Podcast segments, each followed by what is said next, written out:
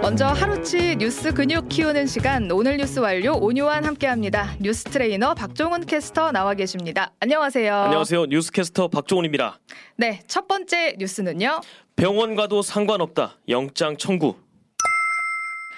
네, 오늘로 19일째 단식 중이던 이재명 더불어민, 더불어민주당 대표가 오늘 네. 오전에 병원으로 이송됐습니다. 그렇습니다. 국회 본청 당대표실에서 농성을 이어가고 있었는데 오늘 새벽부터 탈수 증세 그리고 정신이 좀 혼미한 상태를 보였고 음. 오전 7시 15분경부터 여의도 성모병원으로 후송이 됐습니다. 네, 응급 조치를 받고 위급 상황은 넘겨서 지금은 중랑구 녹색병원에서 회복 중이고요.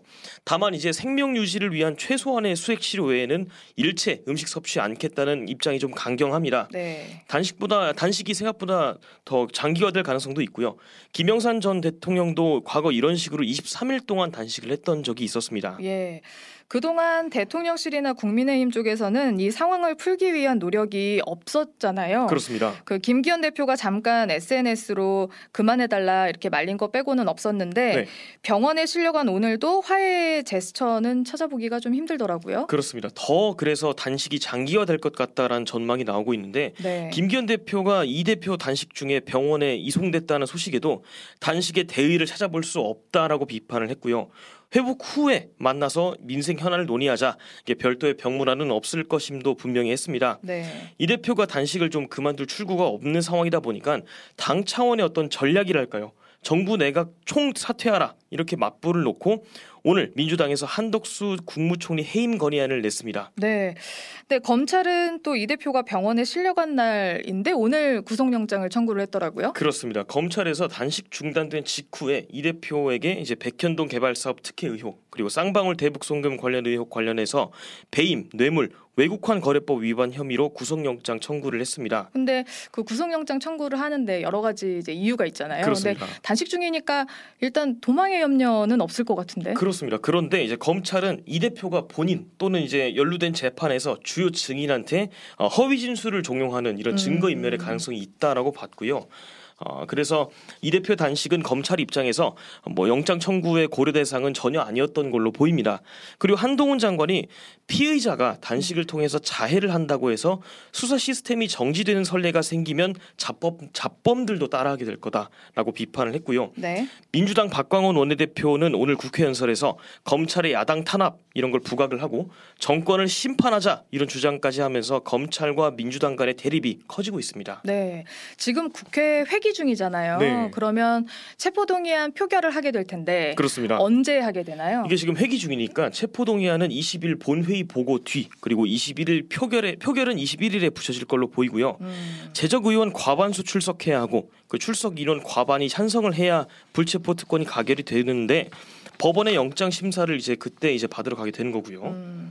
앞서 대장동 성남 FC 관련 이 대표 첫 번째 체포 동의안은 부결된 바 있었죠. 그렇습니다. 이번 건은 어떻게 될지 한번 지켜보죠. 네. 다음 소식은 어떤 소식인가요? 또 문재인 대 윤석열 문재인 정부에서 부동산 소득 주도 성장 정책 관련해서 이 통계 조작했다는 의혹이 있었잖아요. 그렇습니다. 근데 조사에 나섰던 감사원이 중간 감사 결과를 발표했네요. 그렇습니다. 감사원에서 이 문제로 전 정부 관계자 22명을 통계법 위반, 직권남용, 업무방해 이런 혐의로 검찰에 수사 요청을 했습니다. 네. 다들 이제 문재인 정권의 핵심 인물이라고 할 수 있는 사람들이었는데 네. 장하성, 김수현, 김상조, 이호승 이런 사람들은 청와대 정책실장이었고 네. 어, 김현미 전 국토부 장관 이런 사람들이 포함돼 있었습니다. 다 다들 거물이네요. 그렇습니다. 감사원 발표에 따르면 전 정부 청와대 비서실 그리고 국토부에서 어, 통계청 그리고 한국부동산원의 압력을 행사해서 부동산 관련 대책이 효과가 있는 것처럼 보이게끔 통계를 조작했다고 합니다. 네. 관련법상 통계 자료 같은 경우에는 공표 전에 이제 타인한테 제공할 수 없도록 돼 있는데 음, 어, 감사원은 지금 어, 전 정부 청와대 그리고 국토교통부가 미리 자료를 좀 받아보고 정책이 효과적인 것처럼 보이게끔 통계를 조작했다는 게 입장이었습니다. 네. 부동산원이 발표하는 주간 아파트 가격 동향 이런 지표가 있는데 네. 2017년부터 2021년까지 4년 동안 최소 94번 이상의 수치 조작 정황이 있다고 밝히기도 했고요. 음, 네, 관련한 부서들은 완전 다 쑥대밭이 되겠네요. 그렇습니다. 뿐만 아니라 문정부에서 밀었던 소득주도 성장도 정책적 효과가 있었다는 것을 좀 보여주려고 음. 가중치를 조절하는 방식으로 소득과 고용 관련 통계를 조작했다. 이게 음. 감사원의 발표 내용이었습니다. 네, 야당은 여기에다가 감사 조작이라고 강하게 맞서면서 감사 결과가 정치 쟁점화가 되고 있죠. 그렇습니다. 문재인 전 대통령이 당장 이제 직접 자신의 SNS에 네, 한국노동사회연구소의 최근 자료를 올리면서 네. 아, 감사원의 중간 발표를 반, 반박했고요. 민주당에서는 지금 현 정부가 여론이 좀 좋지 않자 음. 정치 감사를 통해서 여론 물타기에 나선 거다 이렇게 강하게 반발을 나섰고요. 네, 감사원이 조사 기관을 세 차례 기간을 세 차례나 연장한 걸 짚으면서 감사 처음부터 통계 조작이라고 결론을 정해놓고 원하는 내용이 안 나오니까 강압적인 조사를 한 거다 이렇게 비판을 했습니다. 네, 문전부 청, 청와대 참모 그리고 장관 같은 주요 인사들이 모여 있는 사의제라는 모임이 있는데 예. 여기서도 통계 조작은 수많은 공무원들 조사원들이 특정 의도를 갖고 한 몸으로 움직여야 가능한 일인데 애초부터 불가능한 거다 이렇게 음. 반박도 했습니다. 사실 통계라는 게 굉장히 좀 복잡한 요소들로 결과가 나오는 거여서 그렇습니다. 지금 여야가 서로 좀 유리하게끔 서로가 주장을 하고 있는 걸 수도 있어요. 네. 그래서 전 정부에서 통계를 의도적으로 조작했다는 감사원 조사 결과가 사실로 입증될지는 아무래도 이제 법정에서 가려지지. 않을까. 네. 그래서 좀 지켜봐야 할 것 같습니다. 네. 다음 소식은요. 영화계 큰별 변희봉 별세 드라마와 영화 활동을 고루 하셔서 너무 친숙한 배우죠. 원로 배우 변희봉 씨 향년 81세로 별세하셨죠. 그렇습니다. 과거 완치 판정을 받았던 췌장암이 재발을 해서 투병하던 끝에 오늘 오전 세상을 떠났습니다. 성우로 연예계에 데뷔를 했다가 제1공화국 허준 이런 수많은 방송 드라마에 참여를 했고요. 예순에 가까운 나이였던 그 고인은 봉준호 감독을 만나서 연기의 전환점을 맞이했습니다. 네. 영화 플랜더스에게 살인의 추억, 괴물, 옥자 이런 영화들에 연달아 출연을 하면서 봉준호의 페르소나라는 별명을 얻기도 했습니다. 네. 영화 괴물에서 주인공의 아버지로 등장했었죠. 그렇습니다. 네. 성만 다른 인물인 박희봉 연기는 정말 아직도 기억에 남아요. 그렇습니다. 저도 네. 정말 아직도 기억에 남는데 그 영화 비롯해서 봉준호 감독 영화에서 같이 여러 번 호흡을 음. 맞췄던 송강호 배우가 네. 자신의 아버님이 돌아가셨을 때도 변희봉 배우가 조문을 왔었는데 그게 마지막 만남이었다라면서 어. 너무나 안타깝다고 애도를 표했습니다. 네. 또 영화 주먹이 운다에서 변희봉 씨와 함께했던 류승환 감독이 그 당시에도 신인 같은 열정으로 가득했던 모습이 기억난다라고 말했습니다. 네. 끊임없이 자신의 연기가 괜찮았냐라고 물어보는 모습이 눈에 선하다라고 말을 했고 했고요.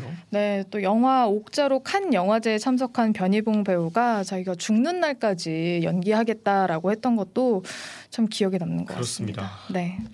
자, 다음 뉴스는요. 한국 역도 높이뛰기 나란히 겹경사 정말 희소한 기쁜 뉴스입니다. 그렇습니다. 네. 네.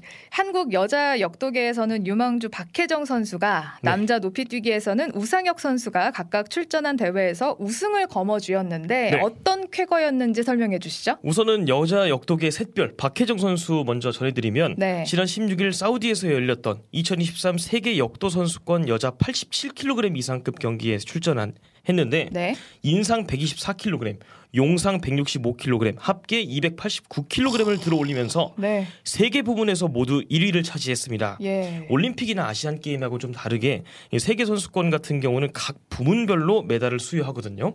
그래서 세계 부문 1위를 했던 박혜정 선수는 대회 3관왕을 달성했습니다. 와. 이번 대회 한국팀 최초의 금메달, 유일한 금메달이었고요. 네. 참고로 지금 한국 여자 역도 세계 선수권에서 3관왕을 한 건 박혜정 선수가 처음입니다.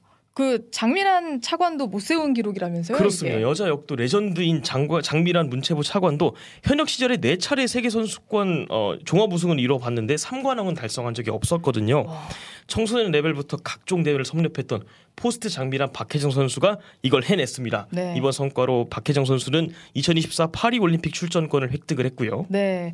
올림픽에서도 선전하길 기대해 보겠고요. 네. 우리 smile jumper 우상혁 선수도 기쁜 소식 있죠. 그렇습니다. 어제 미국에서 열린 세계 육상 연맹 다이아몬드 리그 final에서 2m 35를 뛰어넘으면서 정상에 올라섰습니다. 와, 2m 35면 얼마나 높은 거예요? 진짜 높죠. 아, 네. 다이아몬드 리그 final이 1년간 열렸던 리그 성적을 기준으로 랭킹 1, 2위에서 6위까지 선수가 참가하는 왕중왕전 같은 대회인데 네. 우상혁은 시즌 랭킹 4위로 대회에 참가를 했고요. 한국 선수가 이 대회에 참가한 것도 최초인데 우승도 한국 선수 최초로 거머쥐었습니다. 네. 그 기록으로 다른 선수를 압도했는데 폴란드의 노베르트 코비엘스키, 뭐 미국의 주본 해리슨 이런 선수들도 2m 33까지 넘었는데 우상혁은 마지막 3차 시기에서 2m 35를 넘으면서 홀로 가장 높은 기록을 보여줬습니다. 진짜 인간 새 아니에요, 이 정말? 인간 세죠. 와, 새입니다 이건 정말. 네, 그야말로 벅차오르는 성과인데 박혜정 선수 또 우상혁 선수 모두 23일에 열리는 항저우 아시안 게임에 출전을 하거든요. 네, 그래서 여기서도 멋진 성과 금 금 기대가 됩니다. 네, 성과 거둘 수 있었으면 좋겠습니다. 여기까지 박종훈 캐스터와 오늘 하루치 뉴스 근육 키워봤습니다. 고맙습니다. 고맙습니다. 오늘 뉴스 완료.